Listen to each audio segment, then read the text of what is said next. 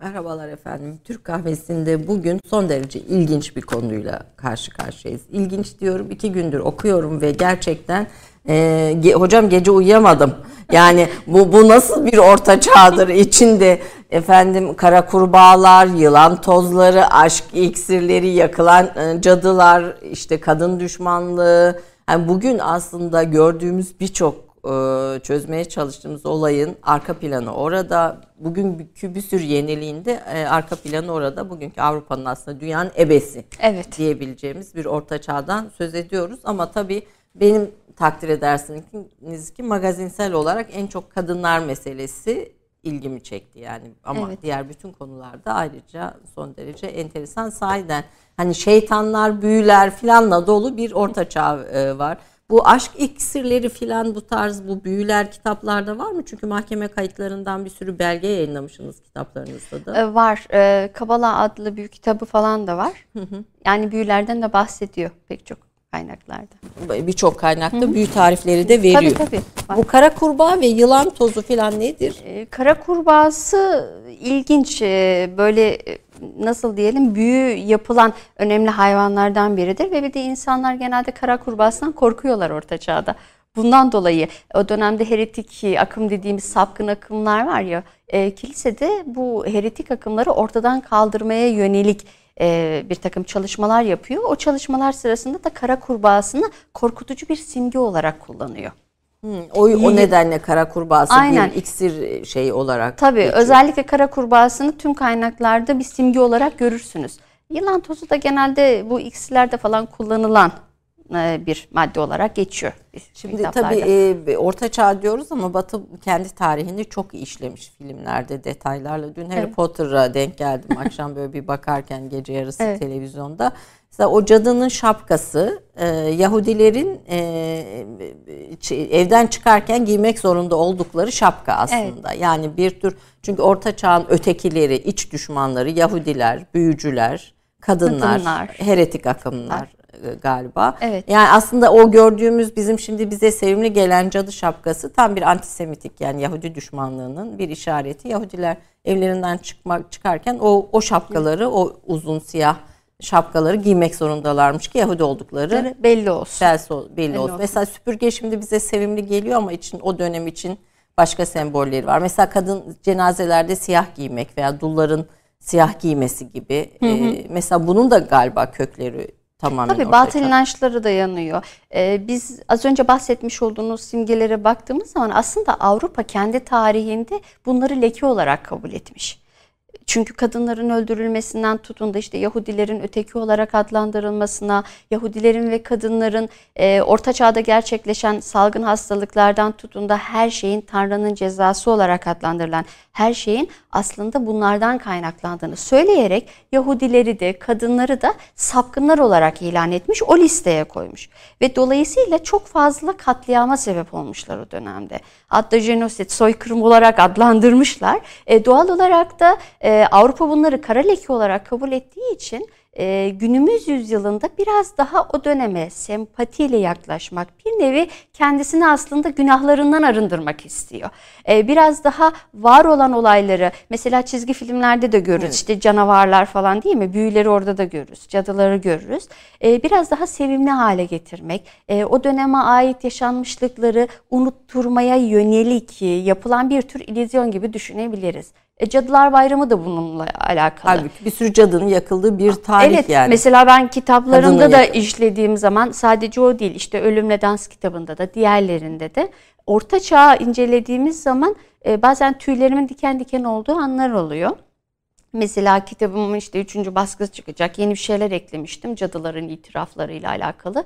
Ben anlattığım hikayelerde yoruldum. Acaba düşündüm biz orada yaşasaydık nasıl olurdu? Yani cadıların gibi. itirafları dediğiniz mahkeme kayıtları var. Mahkeme mesela, kayıtlarının şu, şu bir dışında. Mahkeme kaydı örneği mesela büyücülükle ilgili. Yani bir de belgesi var bu Tabii işlerin. onun yani dışında böyle... mesela Malleus Maleficarum denen bir eser var. O dönemde 1486 yılında yazılmış. Bu e, eser Dominiken tarikatına bağlı olan kişiler tarafından yani kilisenin tuttuğu engizatörler tarafından yazılıyor. E, ve bu eserde hatta Türkçe'ye de çevrildi Ayşe Hanım. E, bu eserde de cadı, o dönemde yapılan cadı işkencelerinden bahsediyor ama çok abartılı ifadeler var. Yani diyorsunuz bu gerçekten olmuş mu? İşte ben bazı cadıların itiraflarını onlardan farklı olarak buldum. Şimdi yeni e, baskısında Bunları yer nereden alacak. buluyorsunuz hocam? E, kayıtlardan, Kayıtlar, arşivlerden, arşivlerden. tabii oralardan ve baktığımız zaman eklediğimden mesela bir tane küçük bir örnek vereyim. E, bir kadını cadı olarak yakalıyorlar ve engizatörler götürüyor sorguya. E, sorgu sıra... Engizisyon mahkemelerinin cellatlarından söz e, ediyor. aynen bu e, kayıt alanlar oluyor. Şimdi anlat diyorlar sen cadısın itiraf et. O da itiraf etmiyor. Diyor ki ben cadı değilim. Ama işkenceye maruz kalıyor. Belli bir süre sonra işkenceden kurtulamayacağını anlıyor kadın. E, ben bu durumda ne yapabilirdim diyor. İşte kadını mesela soyuyorlar çırılçıplak. Ondan sonra şeytanın izi sende var. Bunu bulmamız gerekiyor diyorlar. Mesela bir tanesinde kadının göğsünün altında şöyle bir şişlik var. E, Bu o dönemde tabi o kadar gelişkin değil tabi. Mesela bu bir ur olabilir, bir Herhangi bir hastalık şey olabilir. olabilir, herhangi bir şey olabilir. Tabi kadın onu görünce tamam bunu şeytanın imaresi olarak emaresi olarak görecekler ve beni öldürecekler diyor. Kendisi kazımaya başlıyor ve kanatıyor. Tabi bunu gören engizatörler aa diyorlar bulduk işte şeytanın izi bu ve e, kadını cadı olarak e, ilan ediyorlar ve cadıya diyorlar ki e, yani kadına sen bunu itiraf et. Kadın da artık mecburen diyor öyle de öleceğim bu Öyle. şekilde de öleceğim ve uzun uzun hikayeler anlatıyor. Uyduruyor aslında. Yani diyor ki işte biz e, tören yaptık o törende işte şeytanla birlikte olduk şöyle oldu böyle oldu çok abartılı e, ve aslında karşı tarafı da korkutucu hikayeler bunlar. Yani o yazanlar da bu durumdan korkuyor. Yani diyor ben öleceğim zaten ben ölürken de siz korkun diyor. Evet. Yani böyle ilginç ilginç hikayeler de var. Tabii insan bunları e, okuyunca ya da yazınca e, açıkçası tüylerimiz ürperiyor. Bir, bir E, çok karanlık, acı. Aslında bir tarafıyla karanlık, bir tarafıyla da aydınlık tarafları var ama bu cadılar meselesinde e, başlamışken hani çok kısa bir geçelim e, Tabii. ca- cadılar meselesini. Yaklaşık kaç yıl cadı yakıyor Orta Çağ'da Avrupa? Aslında çok uzun bir dönem. Ee, yani Orta Çağ'a ait gibi görünüyor bu cadılar meselesi ama Avrupa'nın aydınlanma sürecinde asıl yakımlar gerçekleşiyor. Yani kilise bir nevi içerisinde Katoliklikle Protestanlık arasında mezhep kavgası da girmeye başlıyor çünkü olaylara. Hem Katolikler hem Protestanlar yakıyor. Tabii. Şimdi protestanlar da aslında Avrupa Katoliklerinden dolayı e, onu orta çağ karanlık göstermeye çalıştıkları için aslında bu cadılıkla ilgili olan e, tüm olaylar orta çağa atfediliyor. Ama aslında değil. Ondan sonraki süreçte de var. Mesela e, şöyle şeyler de vardır. Aydınlanmanın bittiği yer, e, pardon başladığı yer orta çağdır denir ama mesela ben buna katılmıyorum. Çünkü orta çağın da aydınlık tarafları var. Asıl e, günümüze ulaşan pek çok acı hikaye Avrupa'nın aydınlanma sürecinde de meydana geldi. Hatta La Palise'nin şöyle bir sözü var diyor ki aslında biten her çağ bitmiştir. Eğer öyle olmasaydı biz bitmez tükenmez bir tarih içerisinde yaşıyor diyor. E, Yani buna baktığımız zaman Orta Çağ aslında bittiği bir nokta var. Ama e, o dönemde var olan olayların günümüze de yansımaları var. Bu da cadılık da bunlardan biri. Yani 1800'lere kadar yakıyorlar yani bir Tabii yaklaşık. e, yani hatta 1800 1850 o civarlara kadar da devam ettiğini söyleyebiliriz. E, işkence metotları dahi yani kilise işkence kılavuzu yazıyor e, cadılarla ilgili ve aslında hukuk sisteminde de yer veriyorlar. Mesela okurken çok dikkatimi çekti sizin notlarınızdan. O da şöyle oluyor Ayşe Hanım. Mesela o dönemde heretiklik e, yani sapkınlığa kilise e, tamamen karşı çıktığı için özellikle Katarlar Sapkınlık dediği şey ne? Sapkınlık dediği ki, Katolik kilisesinin öğretilerine aykırı olan her şey sapkın. Yani kendisinin öğretisine aykırıysa, e, kendisinin çizgisinin dışına çıkıyorsa bunların hepsi sapkın akım olarak kabul ediliyor. E, Engizisyon mahkemelerinin ortaya çıkışı da Katarlardan dolayı ortaya çıkıyor. Hatta Aziz Bernard, bir Aziz var o dönemde, Toulouse kentinde Fransa'da e, yaklaşık 1174'lü yıllarda Katarların aleyhine bir takım konuşmalar yapıyor. Bu Katarlar da dualist takımlar. E, Katolik öğretisine karşı e, saflık, mükemmellik üzerine iki tanrılı, iyi tanrı ve kötü tanrı var şeklinde böyle bir inanca sahip olan kişiler. E, bunları ortadan kaldırmaya yönelik çalışmalar yapılmasını istiyor. Engizisyon mahkemeleri de zaten buradan başlıyor.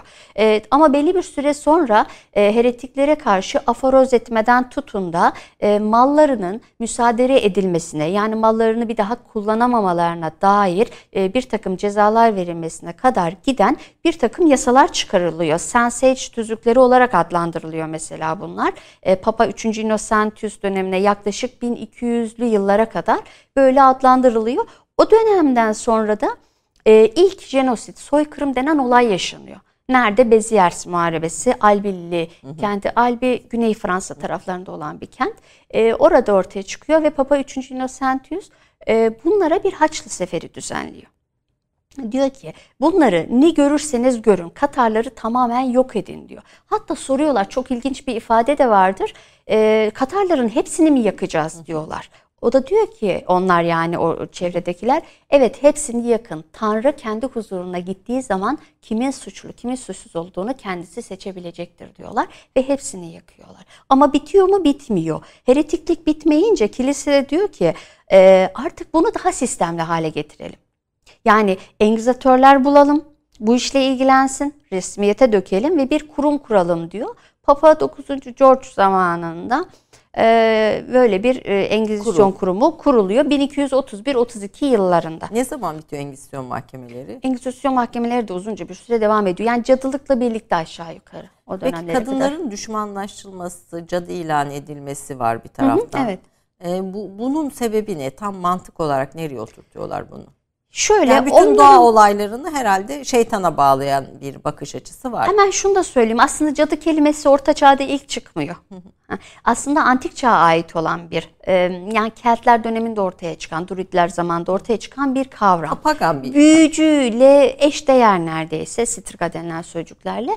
Ama e, orta çağdaki özelliği şu kadınla özdeşleştirilmesi. Amaç da o dönemde biraz siyasi ve ideolojik nedenlere dayalıyor, dayanıyor. Bir de o dönemde Avrupa'da aslında bir ulus fikri yok vatan mefhumu yok ve kilisede bir süre sonra e, toplumsal bozulmaya gidince burada Haçlı seferlerin de etkisi var. E, o dönemde meydana gelen e, kıtlı, kıtlığın, topraksızlaşmanın da etkisi var. Dolayısıyla e, haç seferlerinden de özellikle de erkekler kendi topraklarından uzaklaşınca kadınların tek başına kaldığını görüyoruz.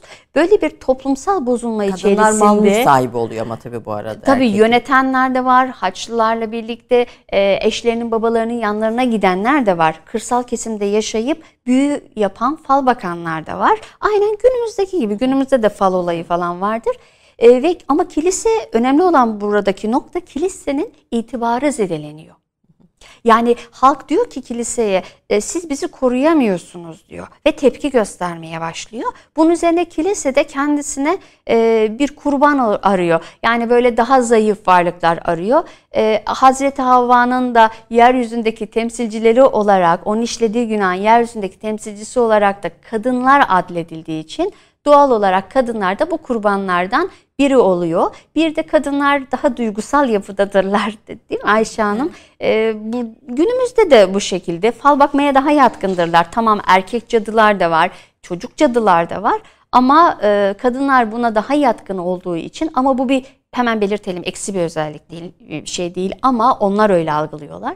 E, bunun üzerine de aslında kilise kendi kafasında oturtmuş olduğu sistemin içerisine kadınları kurban olarak ve bunları mantık çerçevesinde yürütüyor. E, günde Olay 400, bu. birer ikişer değil 400 cadının yakıldığı zamanlar vardı diyorsunuz. Yani yaklaşık kaç bin tarih yani mahkeme kayıtlarında e, tespit edilen ne kadar yakılma Yani şöyle var? rakamlar değişebiliyor kaynaklarda. 50 bine kadar gittiği de söyleniyor toplamda. Ee, ama burada önemli olan 3-5 kişi bile olsa kadınların yakılmasının sebebindeki mantıksızlık aslında. Yani onlar kendilerine e, göre bir mantığa oturtuyorlar ama e, günümüz açısından şöyle bir geçmişe baktığımızda veya biz geçmişte yaşasaydık bunu ne kadar mantığa oturtabilirdik düşünmek lazım. Ee, mesela günümüzde bazı filmler vardır. Siz de izlemişsinizdir evet. mutlaka. Son dönemlerde e, bir İspanyol filmi vardı cadılarla alakalı. Aynen bizim kitapta da anlattığımız şekilde orada kadınların hikayesini anlatıyor. işte 4-5 tane kadının kırsal kesimde otururken mesela bitkisel ilaçlar yapıyorlar. E, yani herbalist olarak adlandırıyorlar o dönemde. iyileştirici denilir.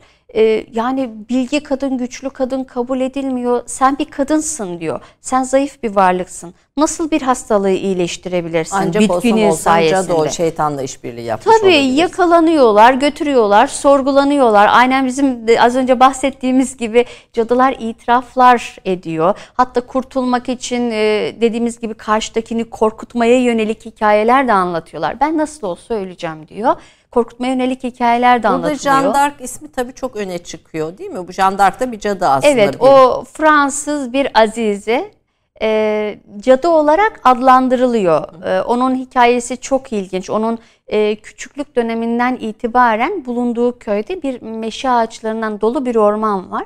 E, o ormanda da bir ağaç ve bir çeşme var. O çeşmenin etrafında kızlar oyun oynarlarmış, şarkılar söylerlermiş e, ve e, bez bağlarlarmış ağaçlara. Günümüzde de vardır ya bazı yerlerde bilirsiniz.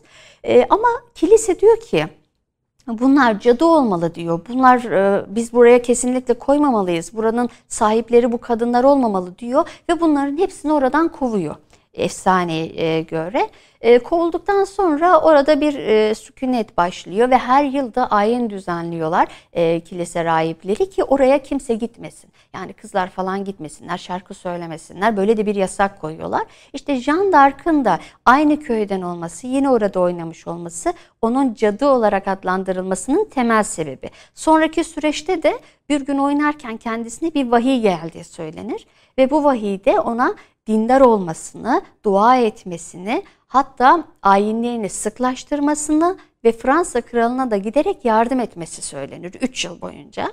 O da bu hislere ve iç sese bağlı olarak e, Fransa kralından talep eder görüşmeyi ve gider yanına. Hatta o dönem için tabii böyle erkek kılığına girmiş olan bir Jeanne d'Arc düşünün. Erkek kılığında hiç kadınlıkla alakası yok. Baktığınız zaman, tanıyamıyorsunuz.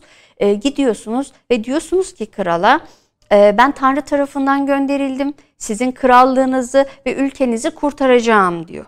E, tabii inanmıyorlar. Bunun üzerine e, onun kadın olduğunun ispatlanması için de bir takım incelemeler yapılmasını istiyor e, Charles, Kral Charles e, ve bu da yapılıyor. E, yapıldıktan sonra da onun sezgilerine inanmaya başlıyor. Fransızlara bir takım zaferler kazandırıyor ki çok ilginç şekilde e, o dönemde Fransız erkekli e, askerleri diyelim e, hiçbir kadının peşinden gitmezken e, Jeanne d'Arc kadın gözüyle kesinlikle bakı, bakmıyorlar ve o ne derse de yapıyorlar. Bu nedenle de zaferler kazanılıyor.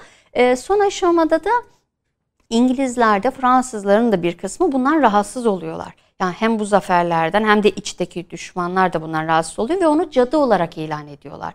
Ee, İngilizlere satıyorlar Fransızların bir kısmını yakalayıp onu. Sonra geri geliyor esir düştükten sonra. Ee, sen cadısın diyorlar, yakılacaksın diyorlar. İlk başta e, ateşe atılacağını duyunca e, tamam diyor ben cadıyım diyor, itiraf ediyorum kiliseye itaat edeceğim. Ama e, jandarktan bir şey istiyor ki oradakiler. Erkek kıyafetlerini çıkaracaksın, kadın kıyafetleri giyineceksin. Sadece bir iki gün dayanabiliyor buna. Ondan sonra e, ben tekrardan erkek kıyafetlerimi giyeceğim. Söylediklerimin hepsi yalandı. İtiraflarımı da geri alıyorum diyor. E, ve bunun üzerine e, Jeanne d'Arc yakılıyor e, ve külleri canlı de... olarak yakılıyor. Evet canlı olarak yakılıyor. Külleri de Sen Nehri'ne dökülüyor.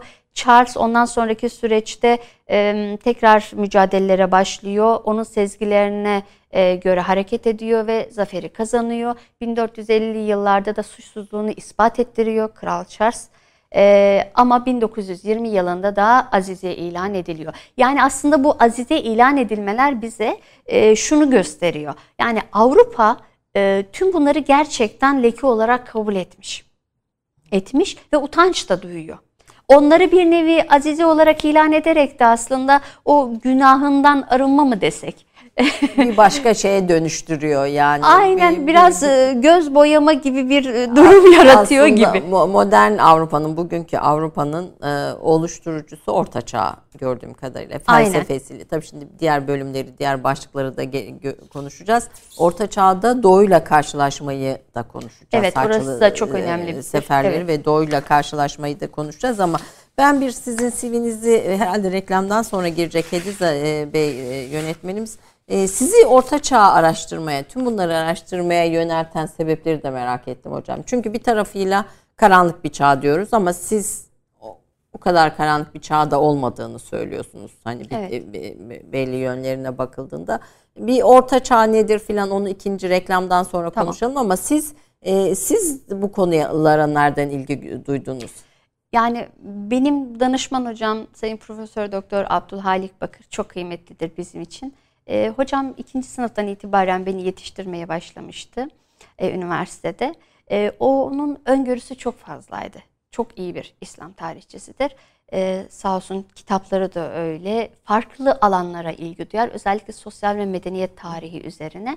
Ee, ve benim de dil yatkınlığımdan dolayı benim Avrupa tarihi e, çalışmam gerektiğini söyledi. Ee, siz ve iki, bunun üzerine iki üç dil biliyorsunuz çok iyi derece. E, İngilizce e, bildiğim kadarıyla. Ha, şu anda altı dile altı çıktı. Dil. Neler, evet. Hangi dilleri konuşuyorsunuz? İngilizce, Latince, Fransızca, İtalyanca, Almanca, Farsça da orta seviyede. Orta, evet. evet. evet. E, hatta iki tane profesör olduktan sonra öğrendim. Dil öğrenmeyi seviyorum Ayşe Hanım.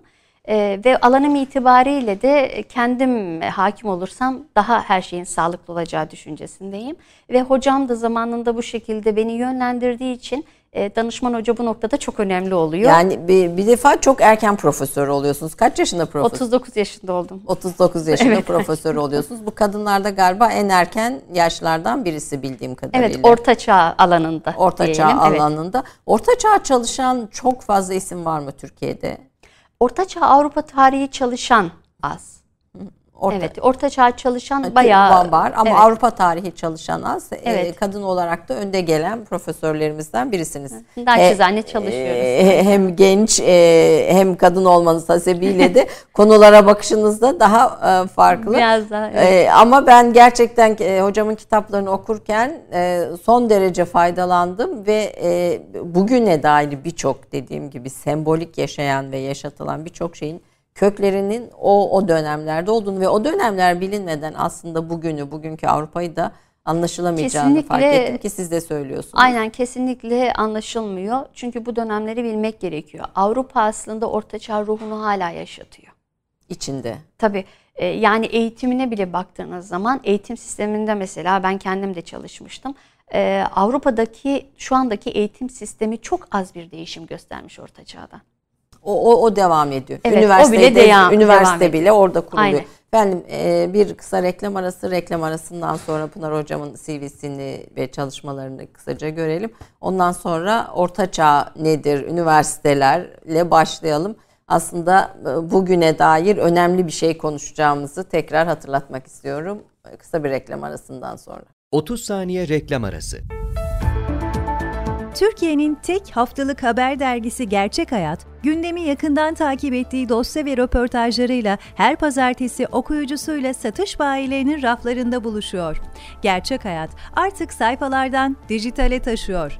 Sayfalara sığmayan yazılar, röportajların perde arkası, interaktif içerikler. Gerçek Hayat artık size daha yakın. Tüm içeriklerden ilk haberdar olmak istiyorum diyenler. Gerçek Hayat, GZT'nin sosyal medya hesaplarına davet ediyor. Reklam arası sona erdi. Fırat Üniversitesi Fen Edebiyat Fakültesi Tarih Bölümünden mezun oldu. 2004 yılında Orta Çağ Avrupa'sında Sanayi adlı yüksek lisans tezini, 2008 yılında ise 11. ve 15.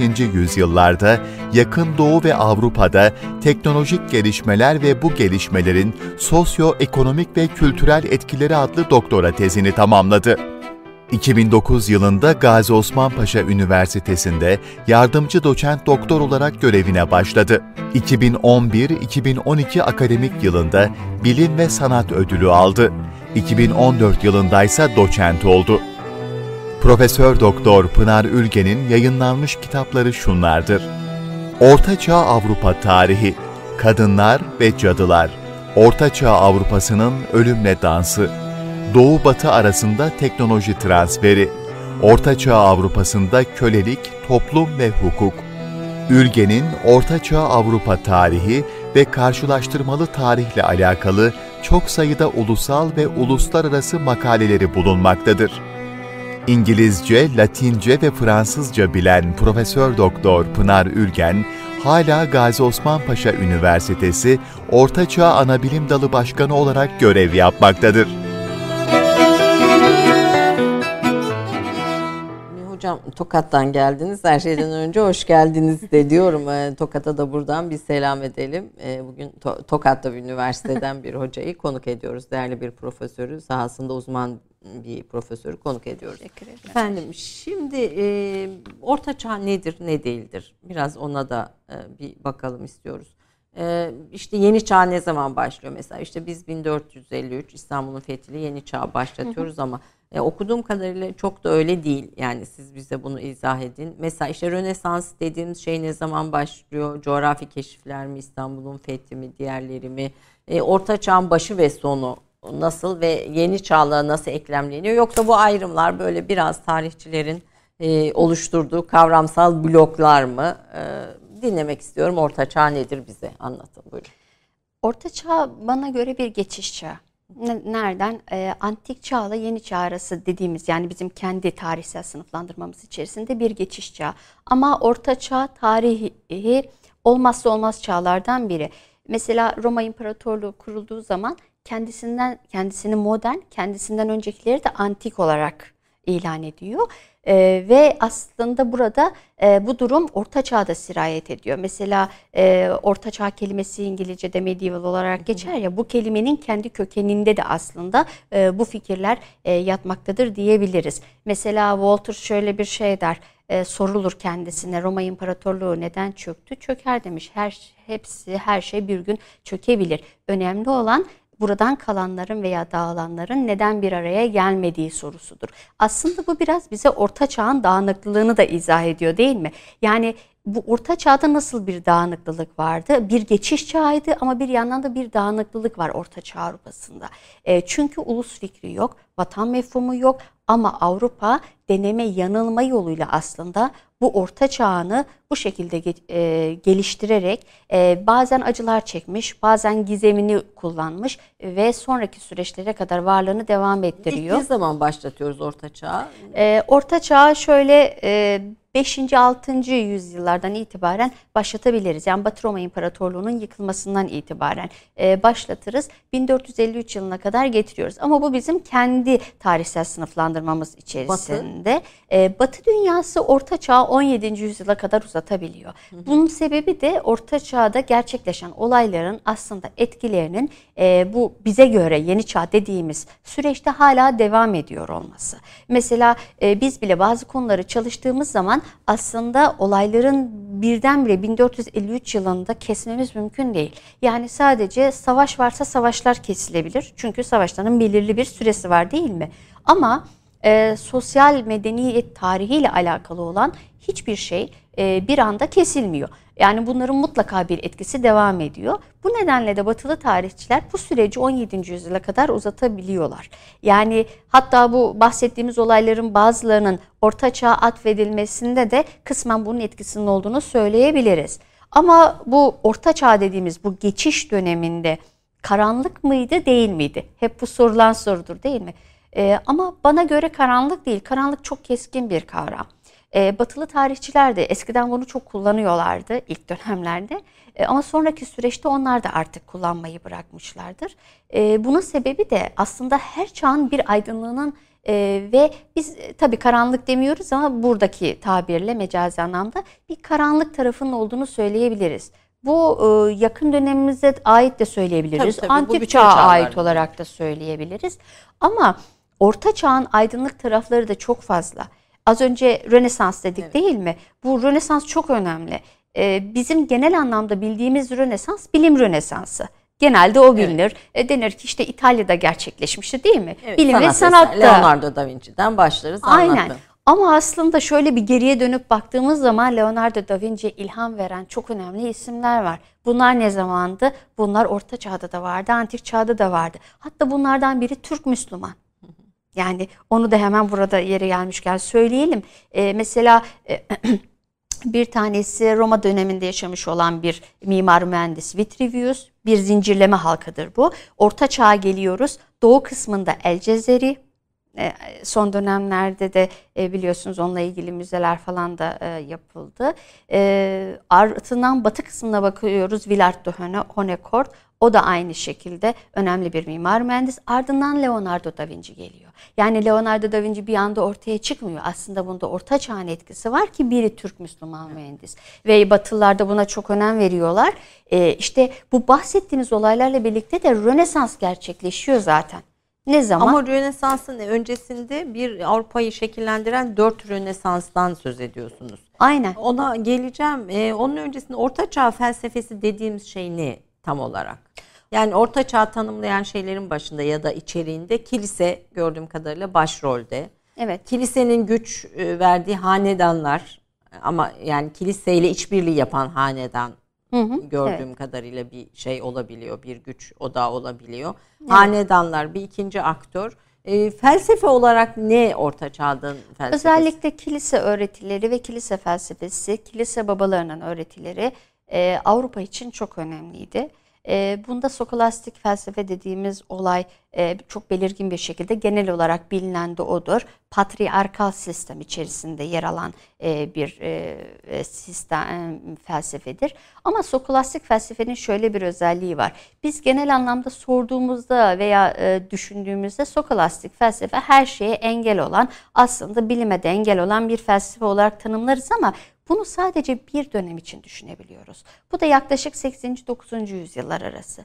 Ama sokolastik felsefe, e, kilise öğretisi, böyle yasaklamalar bu bile orta çağda değişime uğramış. Ne zaman? 13. yüzyılda.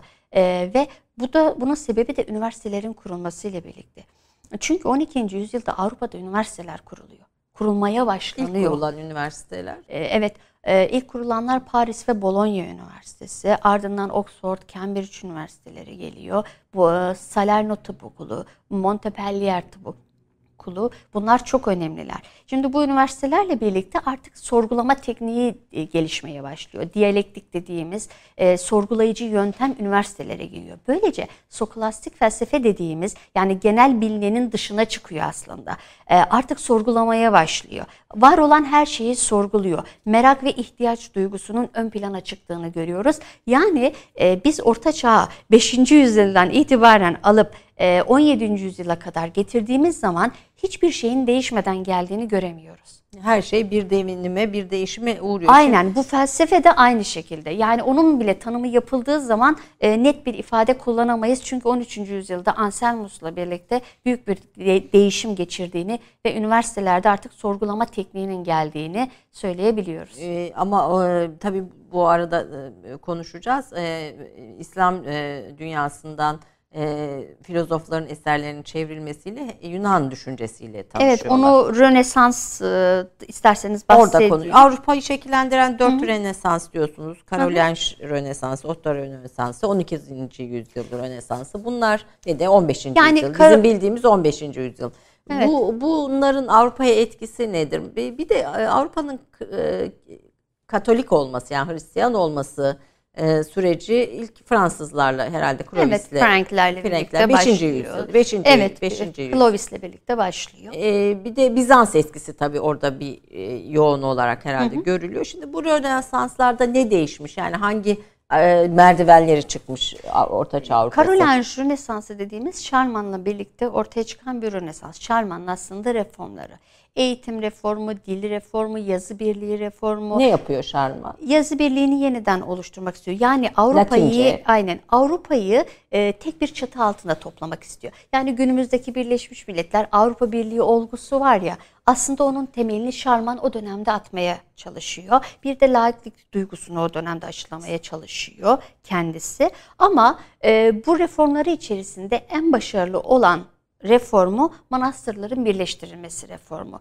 Neden? Çünkü manastırlar bir süre sonra çok büyümeye başlıyor. Bağışlarla zengin insanların çocuklarını oraya verdiklerinde toprak bağışlamalarıyla, para bağışlamalarıyla birlikte çok zenginleşiyor ve bir nevi devlet içinde devlet oluşumuna gidiliyor. Bundan dolayı da böyle bir tehlikeyi göze alamadıkları için manastırların tek bir kilise çatısı etrafında birleştirilmesi yani kilisenin parçası olarak görülmesi yönünde karar alınıyor. Bu en başarılı olan reformudur. Onun um, dışında Umberto Eco geliyor hep aklıma siz bunlardan bahsedince. Aynen.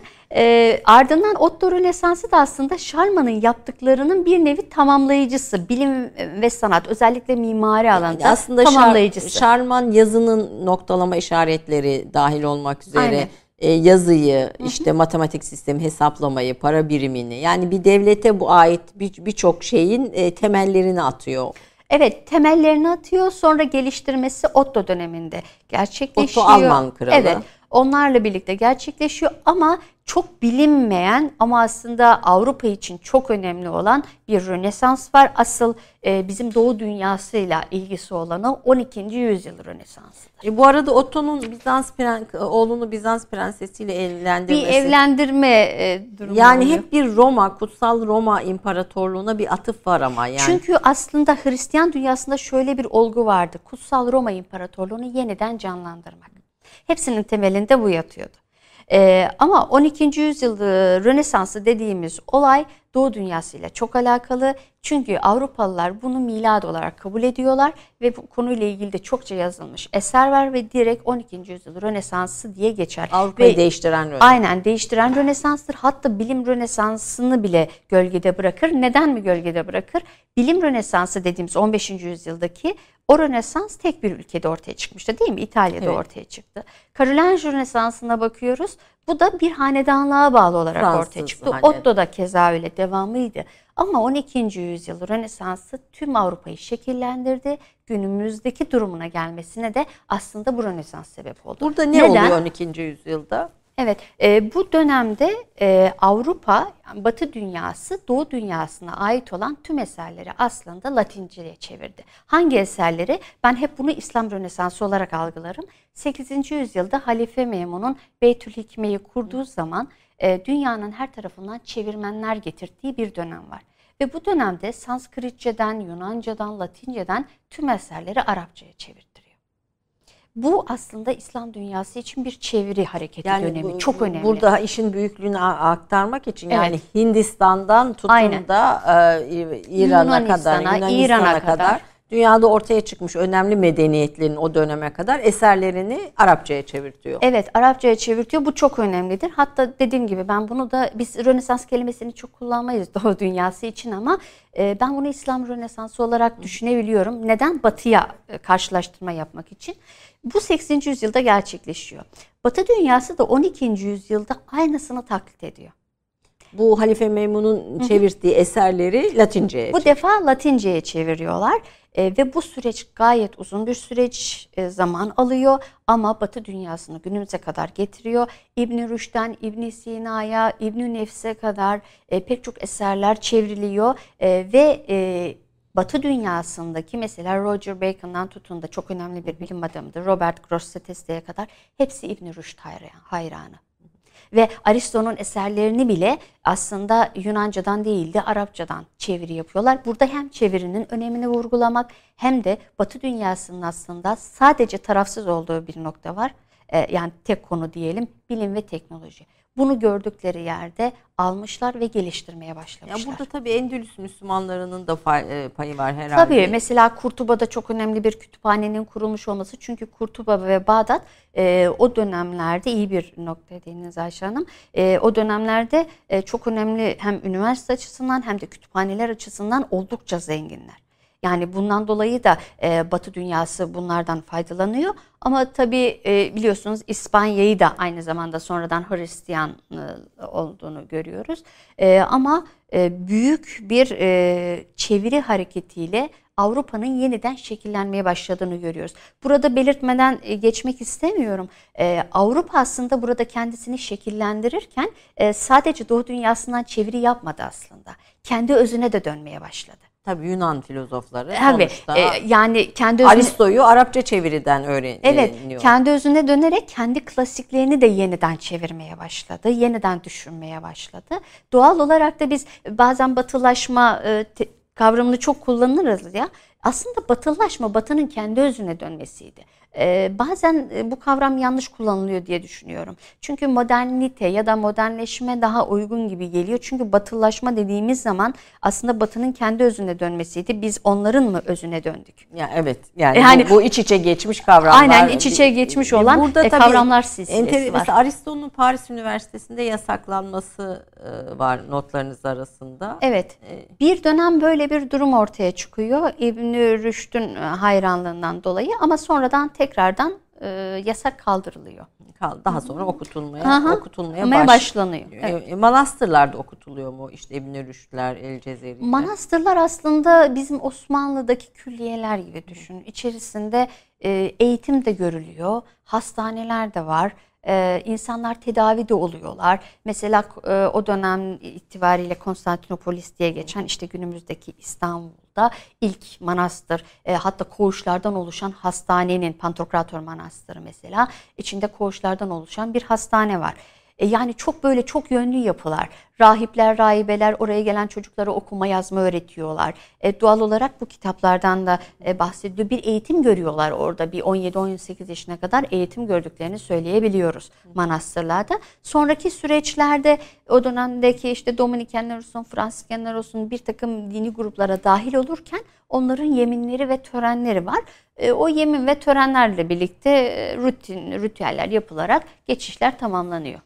E, şimdi şey diyorsunuz, Akdeniz'i çevreleyen İslam dünyası, Hristiyan ve Yahudi dünyası ile bağ kuruyor 12. yüzyıl. Yahudi dünyasıyla da 12. Evet. yüzyıl Rönesansı diyorsunuz. Birbirlerini etkilemiştir. Evet etkiliyorlar. E, Paris ve Salerno üniversitelerinde bu bağ, e, bu değişimin ana merkezi diyorsunuz. O dönemki e, üniversite yapısında ne oluyor? Yani üniversiteler biraz loncalar, meslek okulları gibi. Kilise de üniversitede etkin gördüğüm kadarıyla. Evet. E, mesela e, Paris Üniversitesi daha öğretim üyelerinin, Bologna daha öğrencilerin etkisi Evet. altında gibi. Hani böyle bir e, üniversite biçimleri de şekilleniyor. Bugüne nasıl uzuyor bu yapılar? O dönemdeki üniversite yapısı aslında günümüzdeki üniversite yapısının e, neredeyse yüzde 90 benzeri e, desek 12. yeridir. yüzyıldan söz Evet ediyoruz. 12. 12. yüzyıldan söz ediyoruz. Yani çok eski bir dönem. Ee, Avrupa'nın çok az oynadığı bir sistem, eğitim sistemi. Çünkü o dönemde üniversiteler e, iki modeldi. Aynen bahsettiğiniz gibi Paris modelinde hoca merkezli. Hatta öğrenciler hocaları sorgulayabiliyor. Pardon. E, hocaların maaşları falan yine o dönemde kraliyet tarafından veriliyor Paris'te. E, hoca merkezli olduğunu görüyoruz. Ama Bologna'ya baktığımız zaman öğrenci merkezli. Öğrenci merkezli olanlarda öğrenciler hocaları sorgulayabiliyorlar. Ve İtalya'da belki Rönesans'ın yeşermesinde de bunun etkisi var. İleriki dönemlerde dönemlerde. e, sorgulayabiliyorlar. Mesela ders vermediğiniz zaman veya derse geç kaldığınızda e, bunun neden olduğunu o dönemde öğrenci loncaları var, hoca loncaları var. Onlara götürüp e, bir nevi hesap verme gibi mazeretinizi bildirmek zorundasınız. Aksi takdirde sizi sorgulayabiliyorlar. Bu bahsettiğimiz dönemler 12. yüzyıl. Bakınca sanki günümüzden çok farklı değil değil mi? evet. E, iki model. E, günümüzde de mesela üniversitelerimizde şu anda uygulanan bir Bologna sistemi var. Aslında bu Bologna sistemi işte 12. yüzyıldaki Bologna Üniversitesi'nde uygulanan sistemdi. Öğrenci merkezli hale getirilmeye çalışılıyor ya. E, oradaki sistem çok az bir oynama var. O dönemde e, hocalara baktığımız zaman bir üniversiteden memnun değillerse e, göç yapabiliyorlar toplu halde. Mesela bir dönem Paris'ten hocalar e, yaklaşık bir e, 14. yüzyılın ortalarına doğru göç yapmışlar. O dönem itibariyle böyle adlandırılıyor. Göç deniyor. Ve bu göç Bilim göçü yani bugün Ha, biz de konuşuyoruz. göçü. yani. Aynen bilim, bilim göçü Doğru bilim göçü de, diyelim. Ee, ve bununla birlikte Oxford ve Cambridge üniversitelerinin kurulmasını sağlıyorlar. Yani diyelim ki orada 50 hoca varsa 20'si göç mü etti? Gidiyorlar orada başka bir üniversitenin kurulmasını sağlıyorlar. Bunun gibi. E, Salerno Tıp Okulu keza öyle çok önemli bir e, tıp fakültesi ve ilk tıp fakültesi. E, kadınlar üniversitelere gidebiliyor mu? O dönemde e, çok fazla değil, yaygın değil. Hoca olarak da birkaç tane kadın profesör var. Ben bu profesör ünvanını kullanıyorum. Çünkü o dönemde böyle bir ünvan var. Hatta günümüzde e, master ve doktora Evet. diyoruz ya o dönemde de bunlar kullanılıyor. Mesela lisans döneminde bakalorus olarak adlandırılıyor. Bakalorya master yapanlara, yüksek lisans yapanlara, doktora da yine e, doktora yapanlara aynı ünvan olarak e, veriliyor. Hatta o dönemde uygulanan törenler var doktora bitiminde savunma sırasında. Orada e, konuşmak istedikleri ya da hazırladıkları konuyu çok büyük bir topluluğa sunuyorlar. Günümüzde de mesela savunmalar yapılırken jüriler işte ya da onların çağırdığı kişiler de olabilir bir grup. Onlara sunum yapılıyor. Yani baktığınız zaman e, sistem, sınav sistemi, törenler e, %90 civarında aynı olduğunu görebiliyoruz. O dönemde loncalar çok etkin. Gün bizim Meslek grupları, tabii, loncalar. Doğu dünyasında ahi teşkilatı Evet. vardır. Ee, Evet Avrupa'da da bunun karşılığı olarak lonca teşkilatı var. Yani orada hocaların haklarının da savunulduğunu görüyoruz. Onun haklarını koruyan bir loncanın varlığını, e, öğrencinin de haklarını savunan Peki bir lonca üniversite görünüyor. ilişkisi nasıl oluyor? Çünkü o, zaman- o dönemin egemen Tabii kiliseler de e, kiliseler de etkin, etkili ama şöyle bir yapı var o, o dönemdeki üniversitelerde. Üniversiteler özerk yapıya sahip. Özerklik kelimesi de oradan geliyor. Yani 1200'lü yıllarda da üniversiteler özerk bir yapıya, yapıya sahipti. Ama kilise tamamen bir etkisizdi değildi. Kısmen belli noktalarda müdahalelerin olduğunu söyleyebiliyoruz. Evet, yani özellikle atamalar konusunda. Atamalar. Dekan atama çünkü o dönemde de dekan kelimesi kullanılır. E, dekan atamaları falan oluyor. o dönem efendim 100 yıl önce de bu dekan atamaları, rektör atamaları sorulmuş. Onun için hiç endişe etmeyelim. Evet o dönemde de vardı günümüzde de var. Günümüzde de var. Yani bu atama meselesi hep böyle bir e, kriz konusuymuş. E, fe- feodalite, orta çağın önemli kavramlarından birisi. E, fe- feodaliteyi kölelikten ayıran nedir? Sizin e, kölelikle ilgili de bir kitabınız Evet. var, Orta Çağ Avrupa'sında kölelik diye.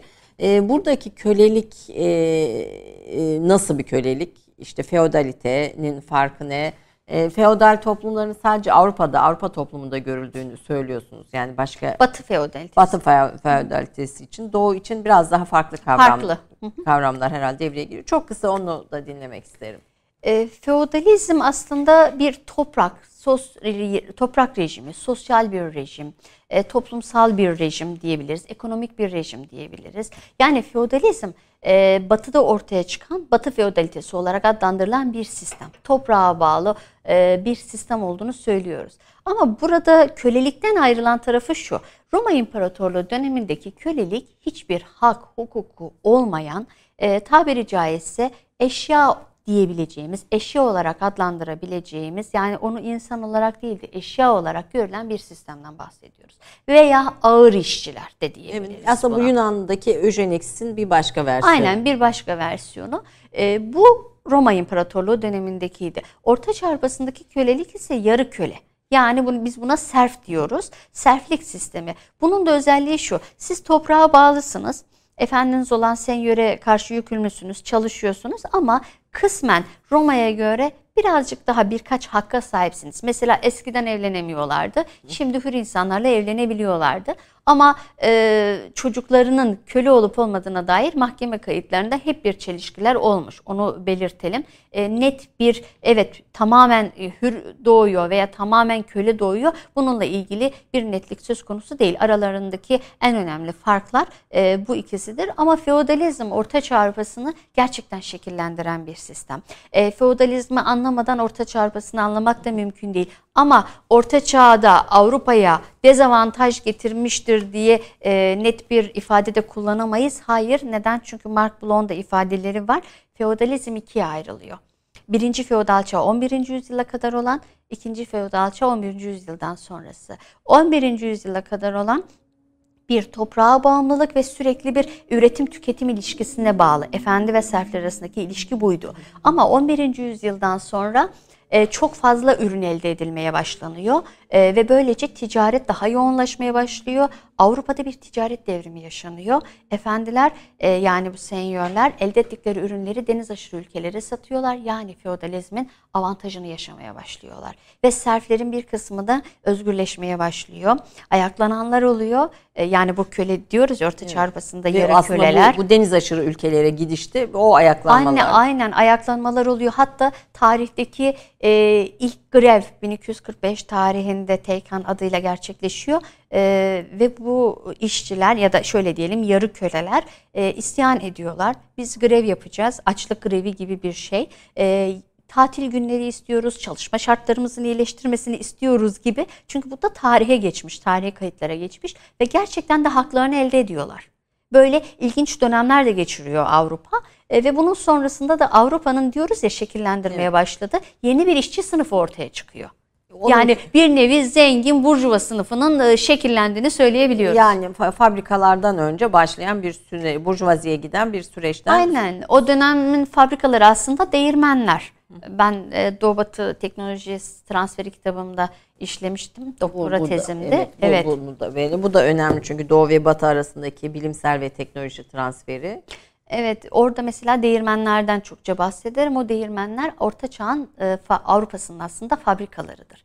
Özellikle de manastırlarda da vardır. Çünkü zenginler toprak bağışlarlar. O topraklarda değirmenler kurulur ve değirmenlerde mesela buğday öğütürler, e, başka şeyler yaparlar, üretim yaparlar, zenginleşirler. Yani e, ve burada da işçiler çalıştırılıyor ve doğal olarak da e, fabrika olarak adlandırılıyor. Yani ortaçağ aslında su teknolojileri çağı diyebilir miyiz? Suyun çok önemli olduğunu Suyun söyleyebiliyoruz. Olduğunu kağıt, optik, aklınıza gelebilecek her teknolojinin aslında orta çağda yeri var. Yer. E, bu fakat bu su teknolojileri kısmındaki gelişmeler daha sonra yerini elektrik e, enerji üretimine alıyor. Aslında öyle bir devamlılığı da sizin Aynen mekanik saatlerin icatları var. Mesela bunda El Cezire'nin yapmış olduğu çok önemli eser çizimleri Efendim, vardı. Bizim, mekanik e, bizim stüdyomuzda da bazılarından örnekler var. Bu ilk icatlara ilişkin saatleri şimdi bulamadım ama önceden o mekanik saatlerinde örnekleri vardı bizim stüdyomuzda evet, da böyle. Çünkü El Cezire'yi Avrupa çok önem vermiş. Ee, yani 1200'lü yıllarda yazılmış olan eserleri Avrupa'ya götürülmüş, çevrilmiş. E mesela ben doktora tezimi yazarken ben ilk olarak bunun bu eserin İngilizcesini bulmuştum. Yani bir Arapçası vardı, bir İngilizcesi vardı. Yani çevirmişler 1800'lü yıllarda çeviriyorlar. Hatta bir Arap ve bir e, İngiliz tarafından da evet çevrilenler. Evet sonraki süreçte e, sağ olsun bazı hocalarımız e, Türkçe'ye kazandırdılar 2000'li yıllarda. Çok iyi oldu o eser. E, bizim böyle bir Orta Çağ Avrupa'sının araştırma enstitümüz, merkezimiz falan var mı? Mesela Batı İslam coğrafyasını hep araştırıyor yani oryantalizm çalışmaları, doğu evet. çalışmaları adı altında.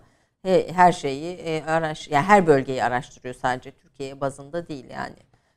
Türkiye'nin var mı bir Ortaçağ Avrupa'sının araştırma merkezi? Hayır Ayşe Hanım yani aslında çok önemli bir alan.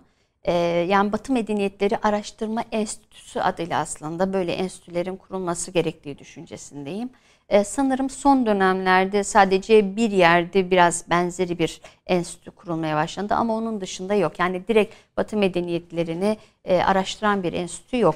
E, mesela ileride bir imkan ve şartlar olursa ben ekibimi de hazırladım. Böyle bir şey yapmak isterim yani projelerim arasında var e, çok da iyi olur diye düşünüyorum. Hatta e, Türkiye'de bölgesel bazda böyle kurulabilir diye düşünüyorum. Yani her üniversitede olmayabilir. Bunun sebebi de istihdam edilecek hocaların azlığından kaynaklanıyor. Ama e, böyle bölgesel bazda birkaç tane e, yapılırsa aslında e, Avrupa'yı çalışmamız gerekiyor. Yani Batı Medeniyetleri Araştırma Enstitüsü'nü üniversitelere evet, bunun önerelim. Da... Yani çünkü bir Frans gördüğüm kadarıyla bir Fransızların etkisi var bambaşka bir bir Almanların etkisi var, İngilizlerin etkisi var ve aslında bugünkü bir sürü tartışma ve konunun da uzantıları orada. Ee, iyi bilmediğimiz şeye karşı da durmak kolay değil galiba. Aynen. Şimdi mesela ben doktor öğrencilerimi de seçerken ve yetiştirirken şu anda bitirenler var, bitirmek üzere olanlar var. Böyle alana indirgemiştim. Fransa, Almanya tarihi, İngiltere tarihi şeklinde böyle indirgemeye çalışıyorum. Bunun sebebi bu kafamdaki proje e, kaynaklıydı. E, ama tabii bunun için gerçekten iyi imkan ve şartlar e, gerekiyor. Ama ülkemize çok fazla getirisi olacak olan bir, Bir- proje bir- evet, aslında. evet. E, çünkü Avrupa'ya baktığımız zaman İslam enstitüleri var dediğiniz gibi. Osmanlı'yı araştıran enstitüler var. Hatta ben e, bir ara bir Doğu yurt dilleri, doğu çalışmaları. Aynen Türkoloji enstitüleri var. Ee, bir yurt dışında bir kongredeyken bir Rus olan hoca e, bana bir tez getirmişti, doktora tezi. O doktora tezi Selçuklu ile alakalıydı. Yani bu bahsettiğim Rusya'da olan bir şey. Ee, mesela baktığımda Selçuklu'yu çalışmışlardı Ayşe Hanım. Çok ilgincime gitmişti. Ee, Pınar Hanım size hediye ediyoruz falan demişlerdi. Sonra ben gidip geldikten bir yıl mıydı, iki yıl mıydı net hatırlamıyorum. Kitap Türkçe'ye çevrildi. Ama inanın baktığınız zaman e, Türkiye'deki yazılmış olan çok kıymetli hocalarımız var. Eser yazıyorlar. Aynı bilgiler, aynı kaynaklar Yani iyi çalışılmış. iyi çalışılmış. Evet çok güzel çalışılmış. Buradaki amaç aslında şu. Yeni bir şey yaratmak değil, bizim toplumumuzu tanımak. Evet. Yani biz neden onları tanımayalım, yapmayalım? Çünkü Avrupa'nın bu dönemlerini tanımadan, mesela Roma tarihi çalışan çok kıymetli hocalarımız da var ülkemizde. Bunun daha sistemli ve kuramsal, kurumsal hale getirilmesi bu işin daha sağlıklı yürüyeceğini düşünüyorum aslında Uzun böyle olursa. aklımda aslında bir Roma tarihi hocasını da burada konuk etmek istiyorum ama Orta Çağ çalışırken Roma tarihi olmadan olmaz diye düşündüm. Yani o Tabii çünkü hocam. o e, Tabii bugünkü ki. Batı'nın anlama kılavuzu içinde Evet. e, Roma tarihi yeri ayrı. Hocam bir reklam arasına gireceğiz ama e, isterseniz ondan sonra konuşalım. Bir salgın hastalıkların vebanın da o bugünkü o Avrupa'yı şekillendirmesinde etkisi büyük. Cüzzam da hani bu, bu, bu, bu, bu çerçevede. E, oradan devam edeceğiz ama inşallah başlıklarımız yetişir efendim. Kısa bir reklam arasından sonra bu güzel sohbete Pınar Ülgen Hoca ile devam ediyoruz aslında tüm tarih konuşmalarında olduğu gibi bugünü konuşuyoruz. Mesela Orta Çağ döneminin heretikleri, sapkın akımlar diye tanımladığı e, tarikatlar meselesi var. Buna ilişkin sayıyı soracağım ama Amerika'nın kuruluşunda da bu tarikatların etkisi büyük. Çünkü kilise e, bu tarikatları e, göçe zorluyor. Yani o kadar işkence ve eziyet ediyor ki ve Amerika kıtasına ilk göçün başlama sebepleri arasında kilisenin bu tarikatlara karşı uyguladığı baskının etkisi büyük. Tabii Amerika'da görülüyor hani bugün de uzantılar olan bir Evet. sürü tarikat. E, bu heretik akımlar Doğu ve Batı arasında bir kıyaslama yapıldı mı? Hani biz zannediyoruz ki sadece Doğu toplumlarında olur, Batı toplumlarında olmaz ama bu tarih bize hiç de öyle olmadığını gösteriyor. Orta Çağ'da sayı olarak çok fazla heretik yakın var. Yani Katarlardan Albigenslere tutun da e, Valdocular dediğimiz çilekeşlere kadar, kendilerini e, böyle çileciliğe adayanlara kadar, Süperonistlere kadar, Gnostiklere kadar çok çok fazla heretik akımla karşılaşıyoruz. Yani Doğu dünyasında var deniliyor ama hayır Batı dünyasında da çok fazla. Bir defa Batı dünyasında toplumu e, kirlettikleri düşünülüyor. Yani kilise kendi öğretisine aykırı hareket ettikleri için onları ortadan kaldırmaya yönelik strateji geliştiriyor. Mesela biz Haçlı seferlerini sadece Doğu dünyasına yapılmıştır diye söyleriz ya aslında Haçlı seferleri 5. Haçlı seferinden sonra Batı dünyası e, diyor ki ben başarılı olamadım zaten. Bari geriye döneyim de Avrupa'da kendi toplumumu temizleyeyim diyor. Ülkeme geri döneyim. Çünkü o süreçteki boşluktan faydalanan bu gruplar e, toplumu e, farklılaşmaya zorluyorlar. E, ve dolayısıyla da e, geri dönüyorlar. E, ve bunlara yönelik Haçlı seferleri düzenleniyor. Yani Haçlı seferleri aslında sadece doğuya yönelik değil de Batı'nın kendi içine de yaptığı Haçlı seferleri var. Bu Haçlı seferleri e, Orta Çağ'ı tanımlayan unsurlardan birisi. Bir de yüzyıl savaşları var. O da Evet. o daha sonraki dönem herhalde. Bu Haçlı seferleri hangi dönem oluyor? E, Haçlı seferlerinde işte Kudüs'ü bir dönem ele geçiriyorlar. Sonra kaybediyorlar. Biraz onun ruhunu anlatın. Kilise bundan da para kazanıyor. Çünkü Haçlı seferlerine gidene bildiğim kadarıyla cennet e, Vaat ediliyor. vaat ediyor ve toprak satıyor. Cennette toprak da satıyor. Yani oradan da para kazanıyor. Ee, yine sizin notlarınıza dikkatimi çekti. Kral yani bir hanedanın gelirinin yüzde onu kiliseye gidiyor. Evet. Ee, yakılan cadıların e, paralarının e, malları varsa, mal mülkleri varsa onların üçte ikisi kiliseye, üçte biri cellada gidiyor. Yani işin içinde ekonomi hep bir var. Bir para meselesi hep var. Çok kısa bir Haçlı Seferleri ruhundan söz edin istiyorum hocam. Haçlı seferlerinin ruhuna baktığımız zaman dinin bahane edildiği ama altta yatan en önemli etkenin sosyal ve ekonomik e, bazlı olduğunu söyleyebiliriz. Yani bahsettiğiniz gibi kilise bunlardan faydalanıyor bu bağışlarla zenginleşiyor. Zaten dünyadaki en zengin kurum kilise. Kölelik sistemine de baktığımızda en fazla köleye yine kilise e, sahip. Yani bir yandan köleliğin bitirilmeye çalışılıyor, bir yandan da en fazla köleye kilise sahip. Bu tamamen o dönem ve şartlar dahilindeki çıkar çatışmalarıyla alakalı e, bir e, süreç. E, Haçlı seferleri de 1096'lı yıllarda başlayan 13. yüzyıla kadar devam eden bir seferler silsilesi. Kıtlığın da etkisi var, ekonomik sebeplerin Aynen, de etkisi var. Aynen tamamen ekonomik. Yani baktığınız zaman savaş deseniz savaş değil. Çünkü savaş olduğu zaman bir ordu olur e, tam teçhizatlı askerler olur. Değil mi? Belli bir amaç olur. Ama e, Avrupa'dan çıkıyorlar, doğuya kadar geliyorlar. Arada pek çok haçlı yok oluyor. Yani bunların tamamı ölmüyor aslında. Çünkü bir kısmının amacı toprak elde etmek ya da kendi ülkesinde çok fakir toprak kazanıp buralarda yerleşmek. Amacı o anda e, yani bahsettiğimiz gruptan ayrılıyor. Bu nedenle e, Haçlı seferleri olarak adlandırmak daha doğrusu. Bir de amaçları sapıyor.